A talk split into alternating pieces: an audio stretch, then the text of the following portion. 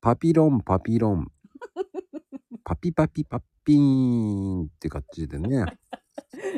いやーね、あの、うん春になって、うん。こう、出かけたくなるでしょ出かけたくなるね。うんで、あの、主導権でさ、どっちに行くとかっていうのは、うんどっちが決めるのああ、だいたいでも私から発案するかな。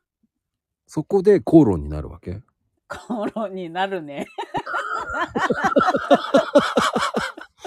やっぱり口論になるんだ。なるね。発案者は通らないの普通通るよね。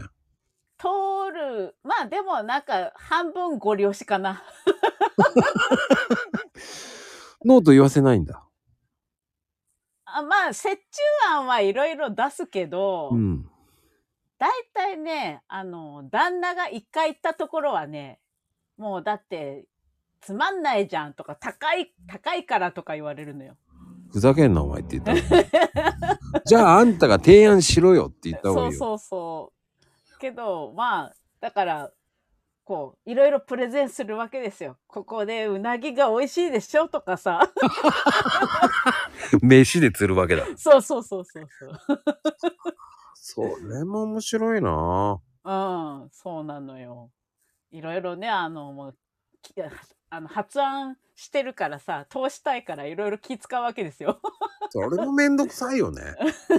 それもめんどくさいよね。そ普通は、う。